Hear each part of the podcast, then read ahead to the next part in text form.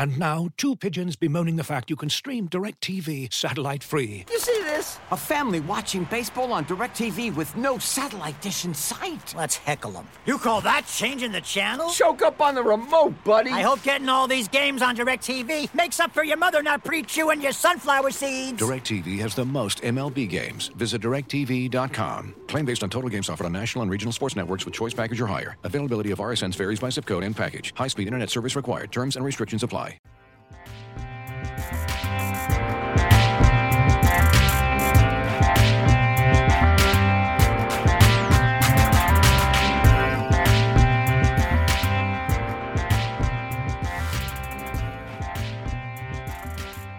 And welcome in to another episode of Turn the Corner, a Detroit Tigers podcast. I am Kieran Steckley. With me, as always, is a man who is relieved. It's called the non-tender deadline and not the non-tendy deadline. He is Cody Stavenhagen. How you doing? Hey, doing good, Kieran. And I'm with you on that one. We're adults here, so we don't have to call chicken tenders tendies.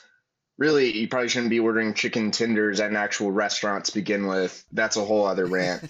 Thanks for listening this week, guys. Hope we can keep you entertained here during the heart of football season. Heart of football season. We're also getting into holiday season, so... happy Thanksgiving to everybody as well. And baseball, you know, I'll say this, Cody. We always talk about the other leagues as being like real 12-month out of the year, like calendar, league, sports, topics, all that stuff, and they deserve that. Baseball just gives us stuff pretty consistently. I don't think they get enough credit for having these deadlines and news, you know, kind of throughout the year. I mean, the season ends, and then you got meetings and all that stuff, and deadlines, and it gives us something to talk about. So baseball, underrated 12-month business. Just saying. Well, it is. I do wish they would change something about the free agency calendar, because free agency has been open for, more than a week now, and no one of any note has signed, and we're all just kind of sitting here twiddling our thumbs, you know, where it's a big news event, especially in the NBA when free agency opens. I feel like there's a missed opportunity to create some more excitement there. And you're right, maybe a lot of this stuff doesn't garner national interest, but definitely local interest when you see two pretty prominent Tigers players non-tendered. Like, there's definitely news going on throughout the winter in more local markets. Absolutely. And, you know, last week I mentioned that Scott Harris was in his bag a little bit. The bag is expanding as fellow Oklahoma State alums and former residents of Stillwater. I don't know if people know this.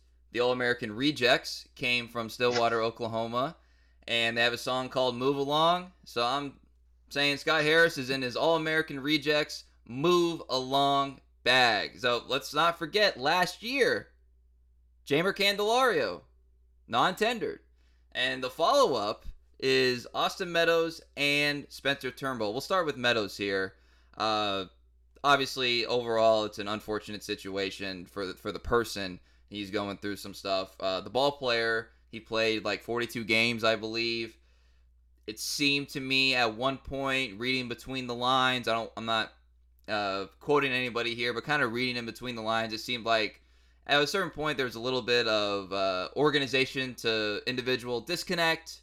Not accusing anybody of any wrongdoing there. I thought the Tigers, both Al at first and then Scott Harris and A.J. Hinch as the mouthpiece, handled this about as well as one could be expected, and so the era, at least as we understand it, the Austin Meadows era, the Meadows and Paredes trade, more or less comes to a conclusion with Austin Meadows not really having any sort of impact on the baseball field, and hopefully this is just some other part of his journey to get the Austin Meadows, the person, right, but any thoughts, surprises? I think the projection was he was going to make around $4 million in arbitration.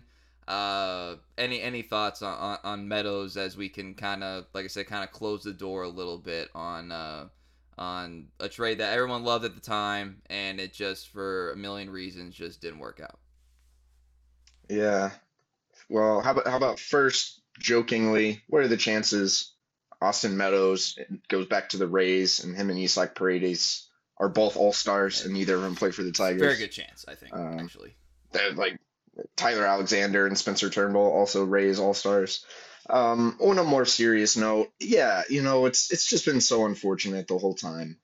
It's been difficult to talk about the whole time, not necessarily having all the information. Austin is obviously entitled to his privacy here, but this is a saga that dragged on for a long time. When he went back on the IL with anxiety this year and it became clear he probably wasn't coming back, I thought the Tigers did a good job handling this publicly.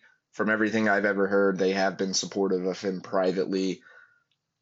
But it also, I was a little bit uncomfortable when it came out, kind of like, oh, well, the Tigers really love supporting mental health, but they didn't really say a lot about what they're actually doing to provide resources for players. Scott Harris cited privacy in that regard. But it was like, I'm sure all that's true. At the end of the day, this is a business, and the business and the supportiveness are going to intersect, and I think we all know how that's going to end. So, again, I'm not saying the Tigers did anything wrong here. They didn't. This is the reality of the game. Austin Meadows has barely played in 2 years. They couldn't pay him $4 million to number one, there's not really a role for him on this roster as currently constructed.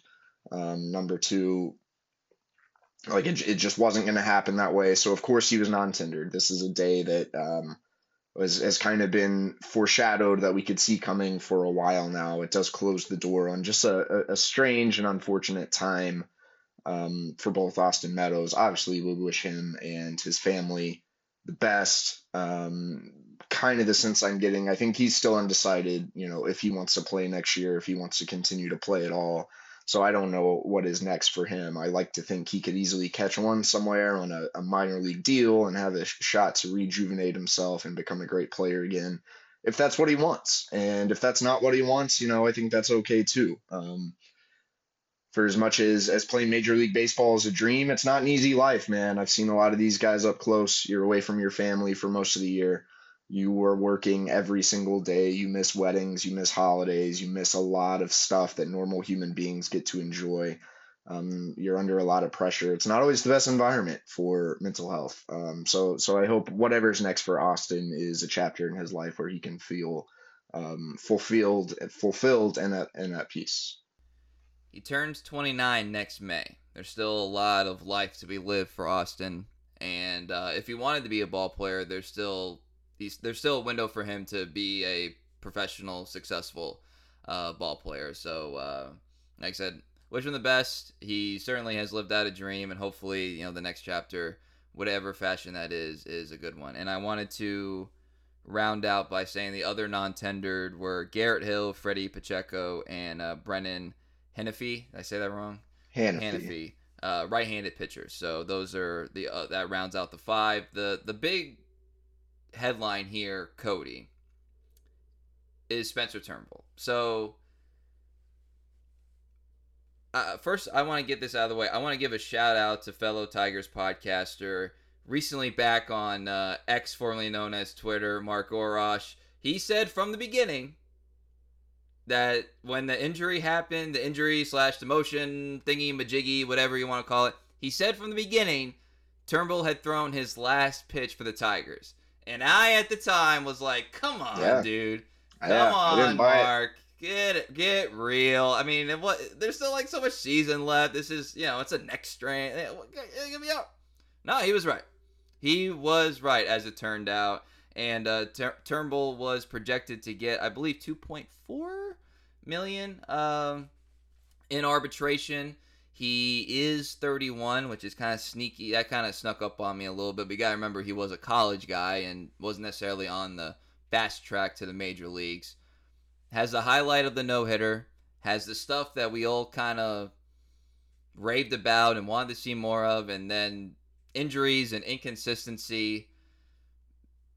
I don't know how you can say anything other than testiness with the organization. I feel like that's fair to say. Thing with this demotion injury thing, and there wasn't a lot of evidence that he was, on his part, I will say, trying to get back up to the major leagues. I want to do a recap of Turnbull here in a second, but just initially, Cody, when you saw that he was non-tendered, what did you think? I would say mildly surprised, not shocked. I would say mildly surprised because of what Scott Harris said at the end of the year, which was that we expect Turnbull to prepare as a starter, come to Lakeland, and compete for a job. That seemed like a vote of confidence in Turnbull. And looking back on those comments, I wonder, was that Scott playing the game a little bit, you know, saying, hey, this, you know, we want this guy, maybe trying to make clear he could have some trade value to other teams? Or was that what Scott legitimately believed and more went on behind the scenes? I don't want to speculate a ton beyond that because this is another situation where clearly we just don't have all the information. You know, did something go wrong in talks between Turnbull and the team between the end of the season and now? I don't know. It's been pretty quiet on that front in terms of what I've been hearing. If this was a situation where the damage, the relationship was just irreparable, then I get it. I definitely think this could be a fresh start, could be what Spencer Turnbull needs. I still think there's a pretty good pitcher in there. It's unfortunate the way things went down from the start. I'm not sure that was all his fault. As the season went on, it sounds like he was not 1,000% motivated to get back on the mound as a Detroit Tiger. So maybe this is one of those things where, you know, someone once made the analogy with a divorce. Like, I don't ever want to get a divorce. And it's like, I don't like divorces, man. I don't really believe in that, but sometimes it's probably for the best, you know, if a relationship just ain't going to get fixed, if it's not good for anybody. At the same time, a little surprised Scott Harris let Spencer Turnbull go for free. All right. I've heard from at least one influential scout for a successful team. They really like Spencer Turnbull.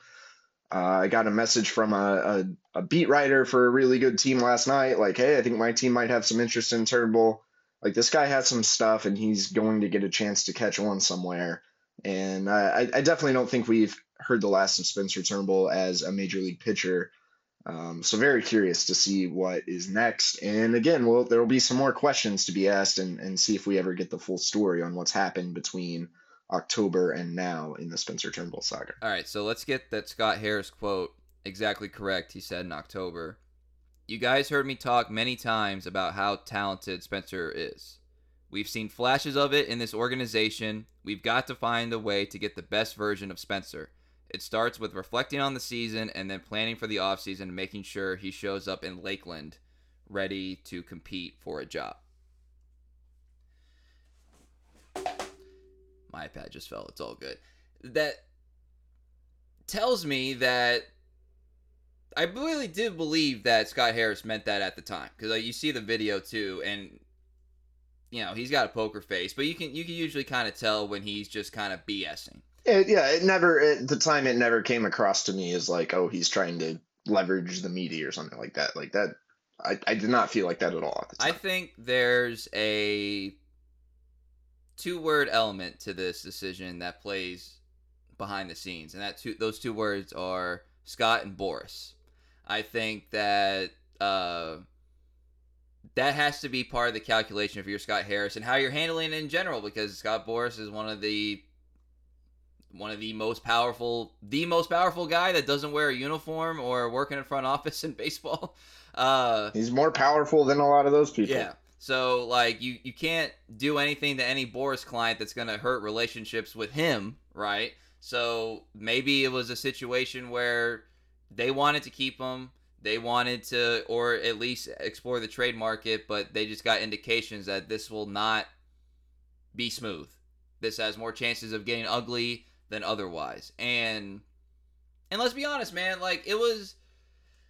You know, maybe ugly is too strong a word, but it was that side of the coin the majority of the summer. Because, like, the last time we talked about Turnbull, I wanted to kind of bring this back for a second. The last time we talked about Turnbull, we got a couple comments on Twitter, at Cody Stavenhagen, I'm at Kieran_Steckley. Sort of like, how did the Tigers mistreat Turnbull?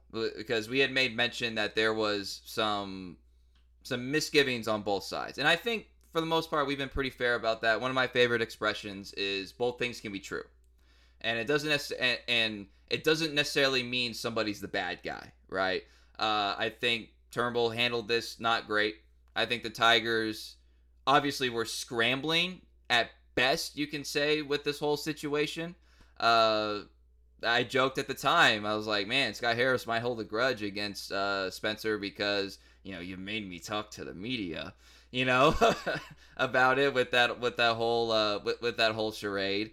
And there was no indication that the relationship was ever mended throughout the summer. And I guess looking back, there was no indication that it was mendable.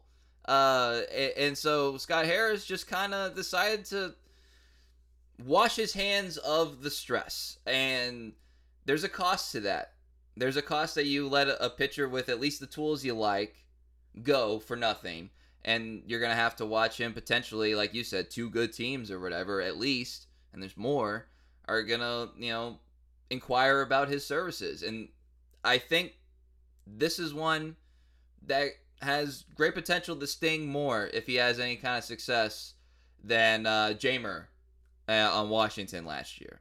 I think everyone kind of got the Jeimer thing. I think there's going to be a lot of people that are going to be like, did we really, you know, a lot of fans will be like, did we really have to let this guy go for nothing? Did we really have to let him go for nothing? And I just want to rehash something real quick. Starting pitching rotation, opening day last year. Well, I kind of cheated. I put Lorenzen in there. I know that he was hurt, but for the most part, starting pitching rotation, opening day last year. Eduardo Rodriguez, Matthew Boyd, Spencer Turnbull, Michael Lorenzen, Matt Manning. You're talking about turnover, and I know part of that is cheating because presumably Mize will be back, and Skubal, who obviously finished the year strong, will be back at the top of the rotation. But it's still a high turnover area there for Scott Harris. And I'll say this. I don't really think he's mad about that. I think the cunning Scott Harris is like, the more opportunities I have to do this in my image, as I said a lot last week, he's gonna like that. And I think that also played a part in it. Did he not want to deal with the headache, or can you go get somebody of similar production, even if they're more expensive, but they're cheaper in terms of the baggage? Yeah, I actually don't fully agree with like the turnover notion. Like, I do think Scott's completely fine with that, because who would you rather have, Matthew Boyd or Reese Olson right now? Like, I'm taking Reese Olson 10 times out of 10. Sawyer Gibson Long came on. Like, you had a lot of guys in house make progress. Your pitching development has been really good. Obviously, yeah, you have Skubal and presumably Mize healthy.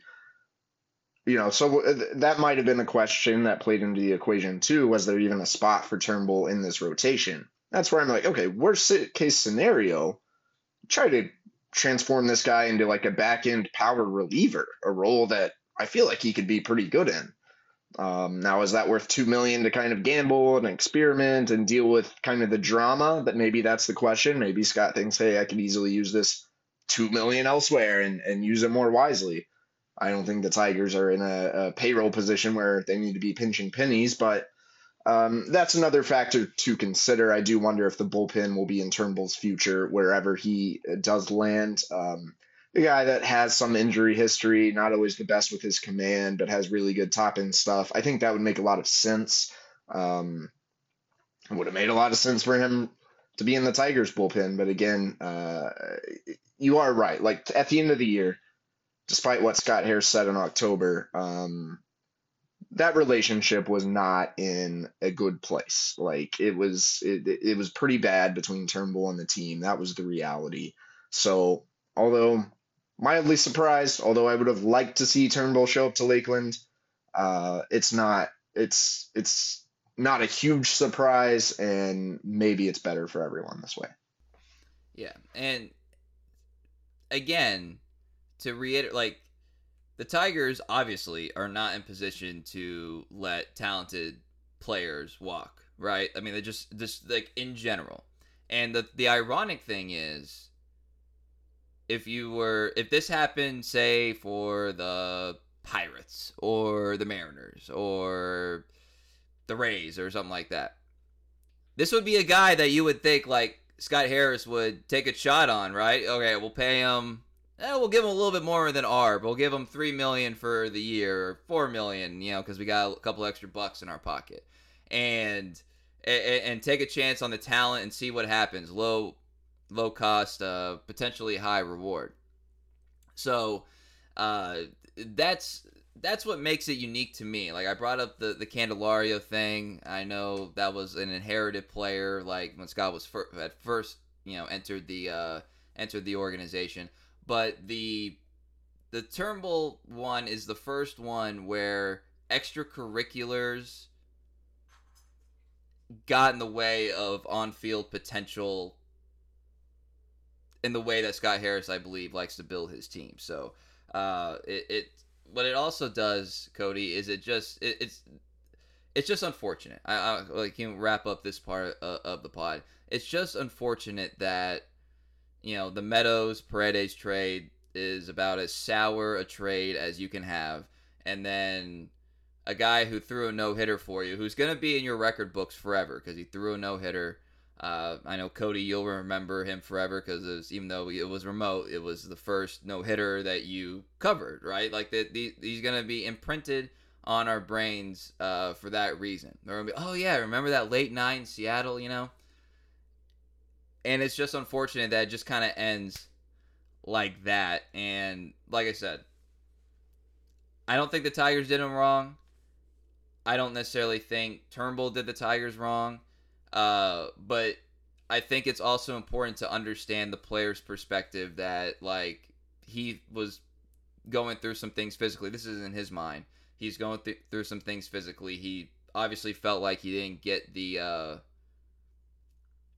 benefit of the doubt on that, and that's, you know, when the demotions / injuries, like, you know, all that stuff. So he felt a little slighted, and I'm not here to say the levels of merit to that, but I am here to say he felt it and it was real, and I think it's worth putting into the conversation. And I'm not taking sides here, but it's worth putting into the conversation as we wrap up, like, the Turnbull era in Detroit.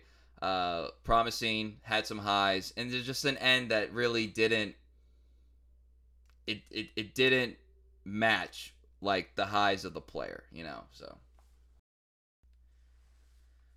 all right, let's move on to a couple other transactional things. We didn't mention this yet, Cody, and we just got caught up in a lot of other conversations last week, which, you know, we kind of tend to do. But Carson Kelly team option exercise, whatever the correct vernacular is. Not shocking. I think we all kind of, I don't really think you put that in there as it's sort of like a safety net just in case things went terribly wrong, but you kind of made that move, I feel like, to bring him back and, at least in theory, solidify your catching situation a little bit for next season. And Dylan Dingler, speaking of catchers, Dylan Dingler, suddenly an under-the-radar prospect a little bit, gets added to the 40-man along with Wilmer Flores, a guy that was a hype man at this time last year and did not materialize, but they kept him on the 40 man in order to not lose him in the Rule 5. Pretty expected. I would say the only other name that was kind of thrown around was Roberto Campos, but I don't think they're at risk of losing him at this time. And so, yeah, any thoughts on those moves, Cody? Yeah, I mean, number one, exercising the option on Carson Kelly, mostly expected. You know, they brought him in, kind of a trial run. We didn't actually see a ton of him. He only had 52 at bats, hit 173. It was kind of tough to get a read. Talking to some people, it sounds like the Tigers were really encouraged by the progress he made, especially defensively. Pitch framing graded out pretty well. In kind of the latter, like, 2 weeks of his stay. So obviously they were asking him to make some adjustments. Will be interesting to see what he does with a full off season to kind of harness these adjustments. When it comes down to it, there's not a lot in the free agent catching market. So I do think you can feel as good about Carson Kelly as you would almost anyone else, you know, that you'd be looking at to be your kind of number two catcher. Although the Marlins non-tendered Jacob Stallings, who really good defender who struggled with the bat the last couple of years, it'd be maybe like him more than Carson Kelly. But anyway, you can feel fine about Carson Kelly, I think, coming into camp next year. As far as guys who were protected, Dingler was obvious. Flores, despite a little bit of a down year, was pretty obvious. Protecting Roberto Campos would have been a very Al Avila move. I mean, there's some upside with the player, but his numbers aren't wowing anyone. If another team were to take him in the Rule 5, they'd have to put this guy on the major league roster. I don't think there are any indications that he is ready to face big league pitching. Also, I just typed in Roberto Campos on Baseball Reference, and apparently there was a guy who played for the 1923 White Sox named Roberto Campos, which I didn't know until now. Interesting. He's from Cuba. He played 1 year in the major leagues. I'm a trailblazer then. Yeah, I'm going to go read more about this guy after the podcast. I was curious if the Tigers would add another pitcher to the 40-man, maybe Andrew Magno, a lefty who's not a big name but had a really nice year in AAA. Maybe if there were someone else that they really liked, kind of a surprise, like Brendan White was last year, you know, a guy who was a pretty good pitcher but didn't really have tabbed as being the dude they were going to protect. I thought maybe we would see that. We didn't. So I don't know. I think some other teams might have a little bit of an interest in Magno, but I do think there can be a tendency as fans or outside observers to kind of overrate your own prospects. Like, oh, that guy might get taken in the Rule 5. The reality is, to take a guy in the Rule 5 draft, you have to be confident he can stick on the big league roster for an entire year. And most guys in the minor leagues don't quite fit that billing. So I think the Tigers can feel fine about everything that went down. Any thoughts on four catchers on the 40-man? Yeah, I mean, it seems a little unusual, but it happens from time to time. Donnie Sands does seem to be kind of on the edge here. You know, there are plenty of roster moves ahead this winter, so I will be interested to see if Sands is still on the 40-man come spring training. Obviously, you know, a guy who was pretty hyped when that trade with the Phillies went down last January, had a really rough year. Now Dingler's surging. Seems like Sands is definitely at risk, could be one of the next guys to go. Yeah, definitely a lot of filling around. I believe the 40-man is at 37, so room for maneuvering for Scott Harris, which I have not seen a big Scott Harris waiver claim yet. What's going on? It's in the works. It's in the works. There's something up his sleeve. You just know it. Maybe like a Black Friday news dump for Scott Harris. Also, some housekeeping notes. We didn't talk about it last week. In case you're wondering whether the Cora family and A.J. Hinch are good, Joey Cora comes to the Tigers staff as the infield coach and third base coach. Gary Jones is going in the dugout. So that's partially for that move. And Jacob Rosen, the rare time, did I say that right? James. I'm sorry. James. I don't know why I said Jacob. The rare time that the Tigers, who all we talk about is how they can't hit, and we talked about before how weird the life of a hitting coach is, you know. Gets hired on by the premier blue blood franchise in baseball to be their hitting coach, the New York Yankees, replacing interim hitting coach, former Detroit Tiger, Sean Casey. So it's, take a guy who's related to the Boston Red Sox manager, and then you lose a guy to go to the Yankees. So old American League East ties there in full effect. So I thought it was interesting. Any thoughts on Tigers losing Rosen there? Yeah, man, tough to be a hitting coach. Congrats, you're now the hitting coach of the New York Yankees. The chances that you make it more than 3 years in this job are incredibly slim. Wish I could provide some more insight into James Rosen. Never said a word to the guy. We're not allowed to talk to coaches. He especially was inside in the cages a lot, so I don't know a lot about him, to be real honest. Obviously, he must be doing something right for the Yankees to like him. Joey Cora, I've heard a lot of good things about. It seemed like he was a pretty clear target, especially once Buck Showalter was not going to be retained in New York. The Cora family tie is interesting, given, and AJ, I believe, still talks to Alex Cora, but, you know, if you read Evan Drellick's book, like, there were some tensions in that relationship by the end of their time together in Houston, but that was Alex, not Joey, so... Seems like Joey is a good coach, a Spanish speaker, which is always good to have on staff now that Alfredo Amezga is gone. there's kind of this point, like, he is from Puerto Rico, so he does have a relationship with Javi Baez. There's kind of this, like, oh, could he be the new Javi Baez whisperer? I'm just going to go ahead and say I don't buy that, because, like, we were told that about Gary Jones. Like, oh, did you get Gary Jones coaching with the Cubs, and they're close. And it's like, you don't really hear about that anymore. Like, you know, I'm sure there's some relationship here. I don't think he was hired just to be the magic bullet that fixes Javi Baez. I think he was hired because he's a pretty good coach.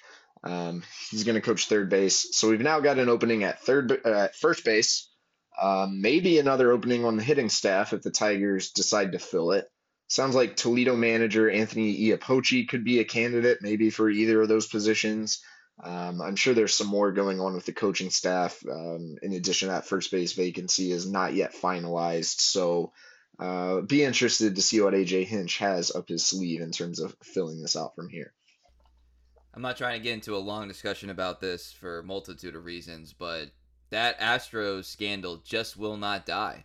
You know, you got a Cora coming into Detroit, the stuff with the University of Michigan, which what's the first thing you think of? You go back to like the most recent sign stealing scandal or whatever. And then the Astros, you know, they looked like they were primed to get another World Series, you know, there for a second till Cree took over.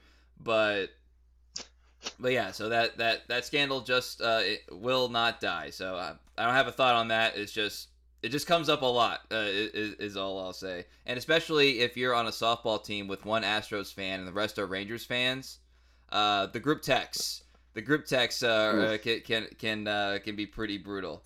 All right, we talked about a lot of guys either on the roster, added to the roster, no longer on the roster. Opt-outs. Let's talk about an opt-in, Cody. Nope. We're not going to do that because that is not the correct terminology. It's been really bothering me. You don't opt in. If you ever had like a school form, it was like your pictures can be used in the yearbook or whatever. You were supposed to like opt into that. So if you don't opt in, you just don't do it. It's like opting into like health insurance. Like if you don't do it, there's nothing. All right, Javi Baez was under contract, so if he does not exercise his opt-out, he just stays under his current contract. There's no opting in.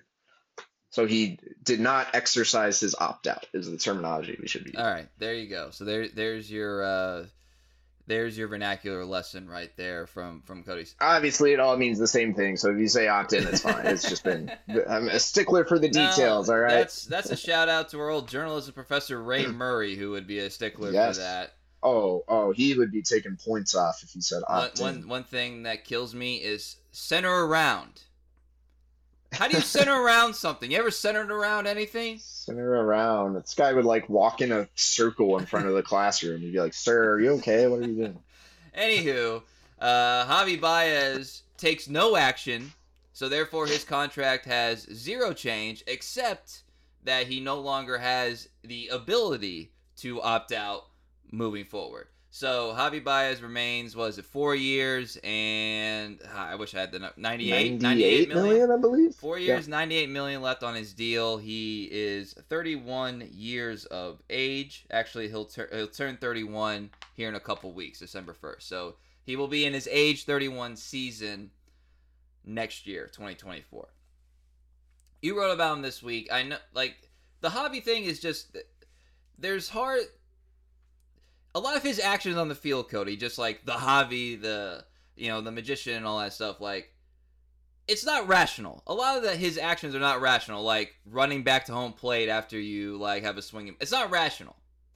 So, therefore, any discussion about Javi cannot be rational. The X formerly known as Twitter is full of non-rational thoughts on Javier Baez, and some of his, like I said, his actions on the field are irrational as well. Kind of cutting through all this stuff, I just kind of wanted to ask you something very simply. What's real?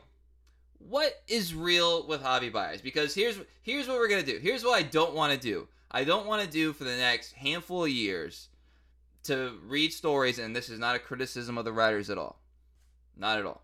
But I don't want to read stories about some measure being taken either by the team or by Javi. Oh, get ready. We got 4 more years of these stories, like, baby. You know, like the whole Javi's taking it more seriously.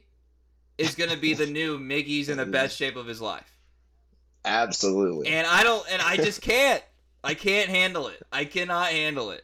And there's concessions that I think the fan base ought to make to Javi about certain things that are kind of small in nature compared to production or lack thereof, but I think they're still important. Everyday player, will like talk to the media. Nobody cares about that except for like me and people who work in the media, but I value that. He can face the music when needed. So I guess I just ask, what is real? What is real with Javi Baez now? Because we have stats that say what is real about him, but the other stuff and the contract is real as well. But the other stuff and the things that we can look forward to seeing next season, what is real? What is real? And also how the team views him. What is real? Yeah. The best indicator of future behavior is past behavior. The best indicator of future performance is past performance. So I think we have to keep that in mind in the Javi Baez discussion. I don't think Javi Baez just doesn't care. All right. I don't think he shows up to the park and he's like, I'm cashing a big check today. I don't care if I go 0 for 4 and make 2 errors. Like, this guy cares. He has some pride on the line. It was really interesting talking to him at the end of the year. He was definitely the most frustrated that I have seen him in terms, you know, he said it. He's like, I feel like I'm trying and just nothing is working. Which, again, how much do we believe that when you continue to chase and then you say, I'm still going to chase? This is part of our problem, you know. There is a real, like, come to Jesus thing that has to happen if you want any improvement here. It's like, no, maybe you need to rethink your entire plate approach in addition to swing mechanics get you in a better position to hit fastballs. You can read the story. It details some things the Tigers are going to do. They do have a plan in place. They're going to send a hitting coach to go see him. He's even working with, I believe, Richard Skank, who was Kerry Carpenter and Aaron Judge's hitting coach. That's, like, maybe going to happen. I don't think we should buy into that as like, oh my gosh, he's now going to be Aaron Judge. I think the hope are, can you get some incremental improvements? Can you get Javi back to being a league average player? All right. He may never be the all-star again that he was. It's hard to find examples of players who have had 2 just atrocious years in like a free agent contract and then rebounded to become all-star players. I didn't have much success in like finding real good comps. There are guys like Pablo Sandoval, Jason Hayward, who had a couple really bad years and rebounded to league average performance. I think that's what the Tigers would like to hope for from Javi. So what's real? Like, I think he cares. I don't think Javi Baez has ever been the model of work ethic or like regimen, and so it's probably a little bit naive to think that that's suddenly going to become different in his age 31 season. I'm glad you brought up the cares thing because I think that also kind of gets assumed because he's, you know, this, you know, his personality seems like, oh, you know, whatever, but no, but right, but like people need to at least realize. I will always defend Javi in that regard. Javi still gets a bad rap, I think, just because the way he looks, the way he plays, the way he carries himself, like it's not always the full truth. But it's easy to go too far in the other direction and be like, oh, Javi really cares and he's really trying hard and blah blah. Like, reality is he's one of the last guys in every day. The reality is he's never been known anywhere for being like the hardest working dude around. His off-season regimen, I don't know what it's like, but you never hear anyone like, oh my gosh, I can't believe Javi Baez's off-season regimen. This is the most important off season of his career. It's a real chance to get serious, make some changes. We'll see how much of that he actually implements. Again, I don't think Javi is in Tampa or Puerto Rico just on the couch, you know, watching cartoons all day or whatever. I'm sure he's put in some work. Is it the right work? Is it going to make a difference? That's the real question. Well, the biggest thing, and we got to go back to last year when they, you know, the Tigers sent, was it a strength coach or a hitting coach? Or no, the hitting coaches sent him materials and like exercises and things to work on, I believe. Correct me if I'm wrong here. Over the course of the offseason, and he said, or text or whatever, and he's like, did you respond? Yeah, I don't know if it was materials or whatever, but we asked in spring training, like, oh, have you like, you know, did the new hitting staff reach out to you? And he was like, yeah, they texted me. And it's like, in my mind, I responded. Did you text back? Yeah. He said, in my mind, I did. So it was funny, haha, at the time. And looking back, that's a great example. What's real? That is what the Tigers are dealing with. And Javi Baez, a player who will not respond to his new hitting coaches sometimes. And that is real. That's got to stop, honestly. And part of that is you don't want that kind of thing kind of infecting like other players or whatever. But I'll say this for the millionth time. The problem that the Tigers have with Javi and the shortstop position at large is not that they signed him to this contract. They signed him to the league, the market price at the time. And if, again, you look at the other shortstops in that class, there's all varying degrees of baggage with those contracts. Would you rather have Carlos Correa? Sure. But were you looking at those physicals? A lot of people turn that down. Lindor wasn't available. Trevor Story can't throw a ball. Seager was never coming here. Simeon, you probably weren't going to deal out that contract for that team at the time with him at that age, with what your expectations were. So you kind of narrow it down and it's what was the move then? The reason the Tigers are in this position is because they have not been able to develop a replacement level shortstop. Replacement level. That's it. They have not been able. They have not been able to develop a replacement level shortstop. And if they did, moving forward, that would be another test for Javi, where it's can you go to second base or something like that? I'm just thinking about a couple years down the line, or if they had somebody in the ready right now. You know what I mean? Those conversations are on the board here through the duration of his contract. Oh, they're on the board. If Javi Baez has a 60 WRC plus next year, it's dude, I don't know who would replace him at shortstop, but that conversation is on the board of you might become the highest paid utility player in the league. I don't think he's just going to get doled out at bats if he's horrendous. Now, the defense is still pretty good. We do have to keep that in mind. Tigers could do a lot worse than his glove. So that's why I've said time to time, if you just ignore the paycheck, maybe it's not as bad as it seems. But obviously he's only getting older and we got 4 more years of this. Yeah, and I'm a big fan of stand-up comedy, and I actually can't even remember who said this, but there was this comedian this years ago. He said, "I have the key for all women out there that are still single and want to get married. Lower your expectations." That definitely applies to Javi Baez in a way. Now, if you want to say we shouldn't be here in this position, but all correct. However, we're here now, and if you want to have some sort of semblance of good feelings about who your shortstop is, you got to let go of the money, and you got to lower your expectations a little bit. I mean, there's no other way. Otherwise, you might be asking for something that just is not on the board, really. So, as I look at the situation, I still maintain that there's... if he can take coaching, which I don't know how much more humble... this has got to be the most humble he's ever been in his life, honestly, as a ball player. That is another thing, though. It's not this is the first time anyone's ever tried to fix Javi Baez or tried to help him with his... they never had more evidence that he needs to be fixed. So that's the intriguing part, is how does he handle all that? And, if he's...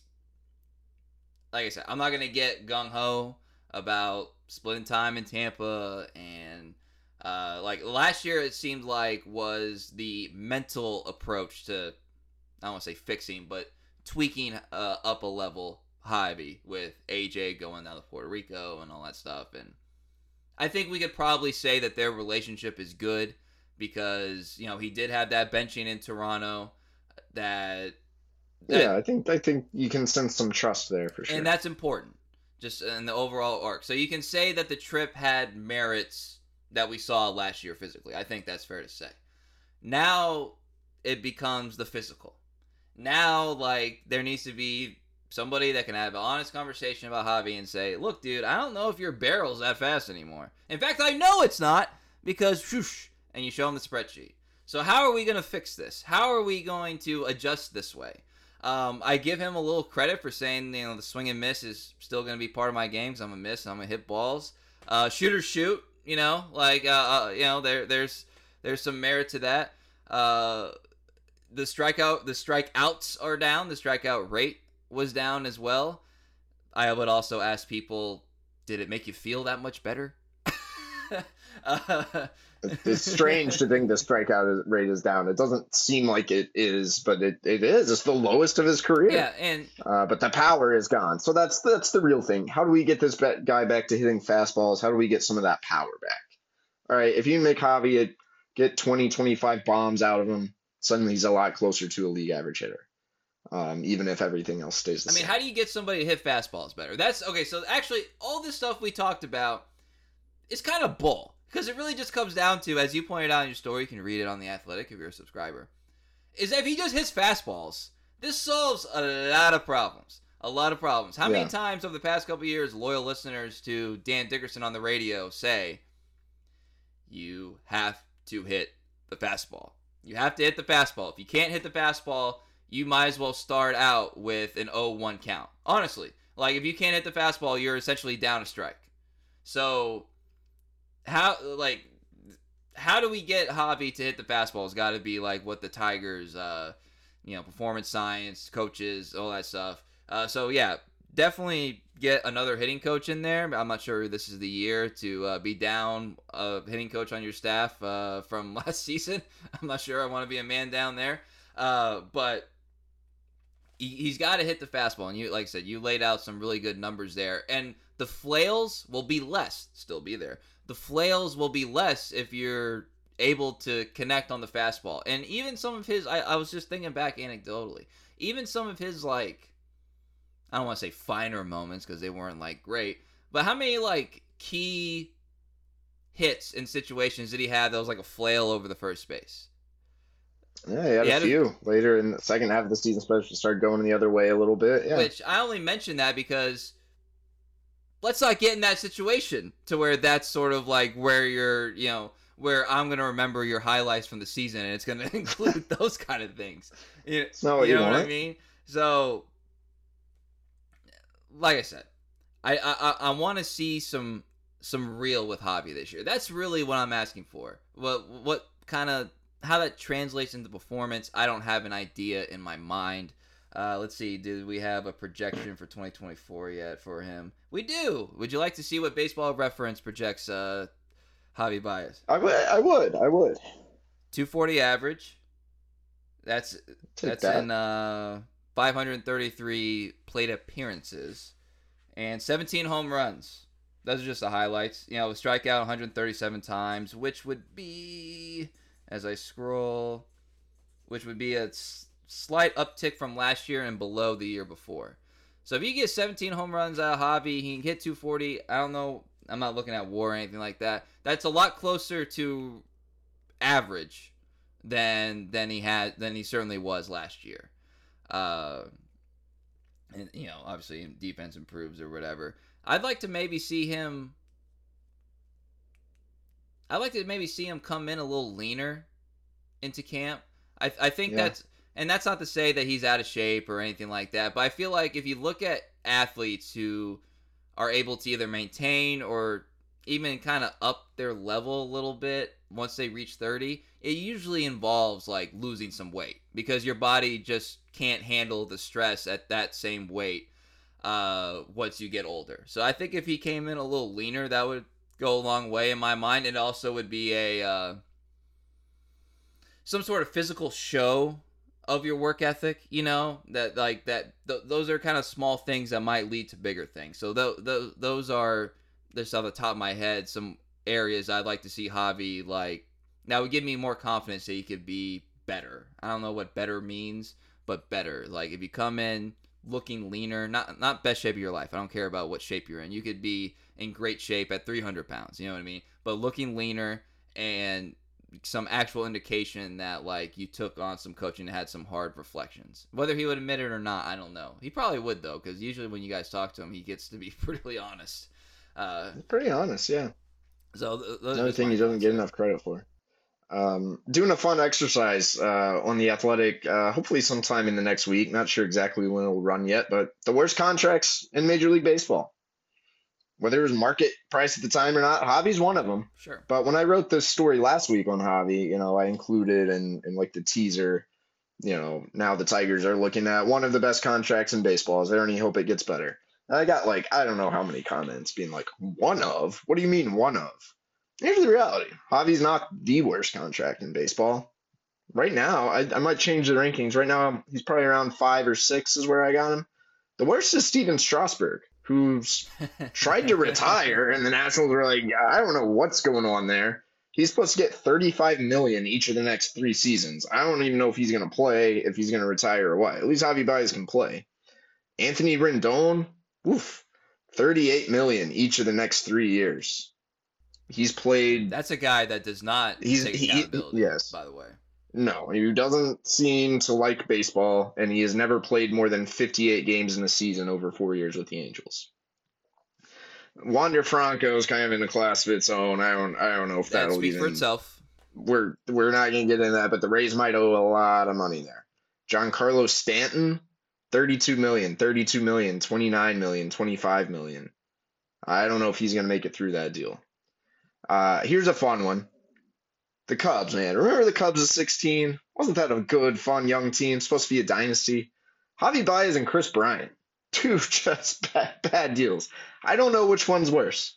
In my head, I'm like, oh, maybe there's more hope Chris Bryant can still hit. But Chris Bryant was actually, he was negative 1.2 WAR last year. He in Colorado. And there's more money on his deal than there is Javi Baez. He's signed for a whole other year.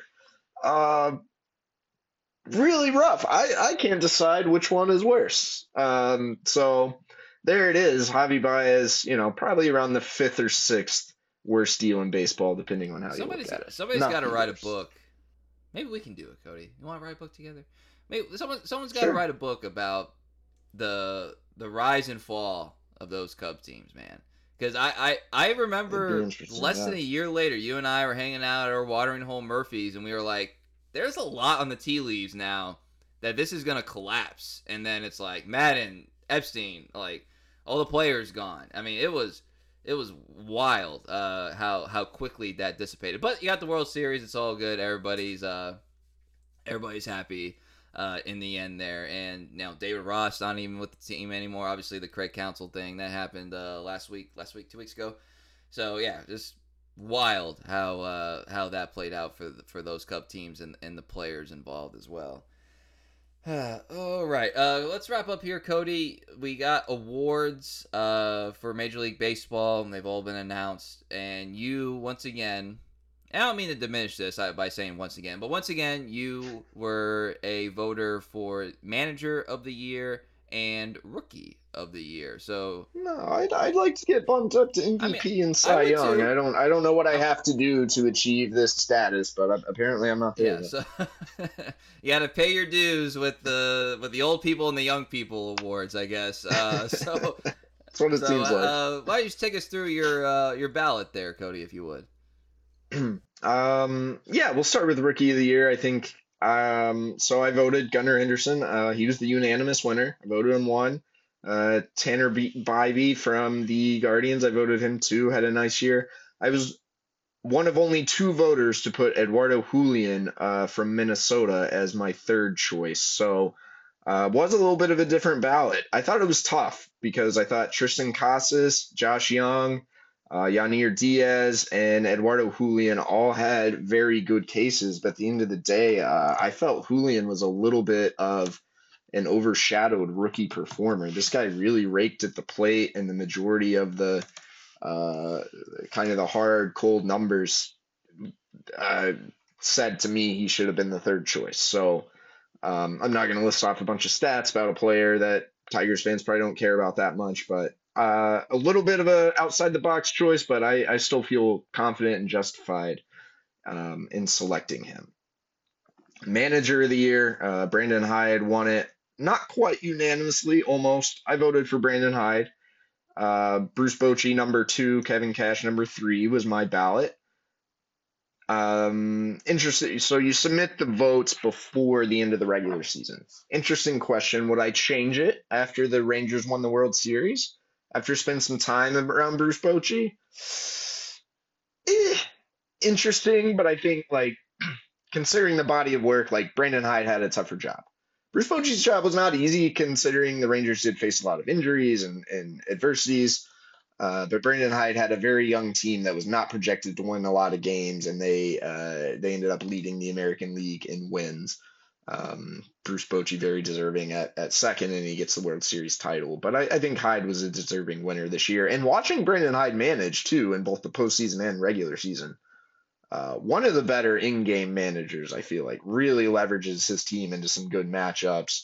I thought had the edge on A.J. Hinch a couple times when they met in the regular season. So very comfortable in my vote for Brandon Hyde there. All right. And as we wrap up here, how confident are you in the Tigers not bringing in someone from Japan to round out their pitching staff? We have, I'm sorry if I'm going to mispronounce this, Yamamoto, is that how you say it? The latest Japanese pitching sensation. Sorry if I mispronounced that. And Yoshinobu Yamamoto is how I would say it. Yeah, Yamamoto. He's going to be here when this podcast, I think it's going to be posted the day that we publish this, and there are going to be some suitors, obviously, and the Tigers kind of keep coming up as kind of like a throw-in suitor. Well, John Heyman reported the Tigers are interested in Yamamoto. I'm interested in Taylor Swift, but, you know, she's dating like a 6'8" NFL future Hall of Fame millionaire tight end. Like, they're probably better suitors for her, if we're being honest. That's how I look at Yamamoto in the Tigers. Well, you know, if you paid a little bit, maybe you could get Taylor off the Chiefs train. But, you know, who knows? Money talks, as they say. There are some other international pitchers on the market. Shota Imanaga, I think, maybe could be a little more in the mix for the Tigers. There are a couple other guys, one too. One outfielder that might be interesting. Yeah, so the Tigers are making some concerted efforts to get more active in the, Asian market, the Japanese market. I think there will be too much competition for Yamamoto. Imanaga could be interesting, strikes out a lot of guys, kind of fits the profile. There are going to be a lot of teams in on him, too, though. Another question is, like, how often do some of these players end up being worth it? They can sign for some pretty big money. Some of these guys end up being as great as you think it is. Quality players, and then it's kind of not as – there've been some busts as well. So, and it's tough. Like, I've only seen Imanaga pitch in, like, the World Baseball Classic once. Like, I can't pretend to know that much about his game. How much do numbers translate? I feel like it's always really tough to know. I think you would really, really have to trust your scouts. I think it's a difficult exercise. Obviously, these guys are talented players if they're getting posted, but will they be worth the money? Always a tough question. Absolutely. All right, Cody, anything else we want to get into before we jet out of here? No, I think we're good. All right, fun podcast, a lot of talk, roster talk, a lot of please get better talk at the end there. Want to thank everybody for subscribing, Apple, Spotify. Want to thank everybody for 5-star reviews if you feel so inclined. Follow us on YouTube, Turning Corner Podcast, on X, formerly known as Twitter, at Cody Stavenhagen, at Kieran_Steckley, and at TurnCornerPod. We want to wish everybody a happy Thanksgiving. Happy and safe travel if that's what you're doing. And everybody have an amazing week.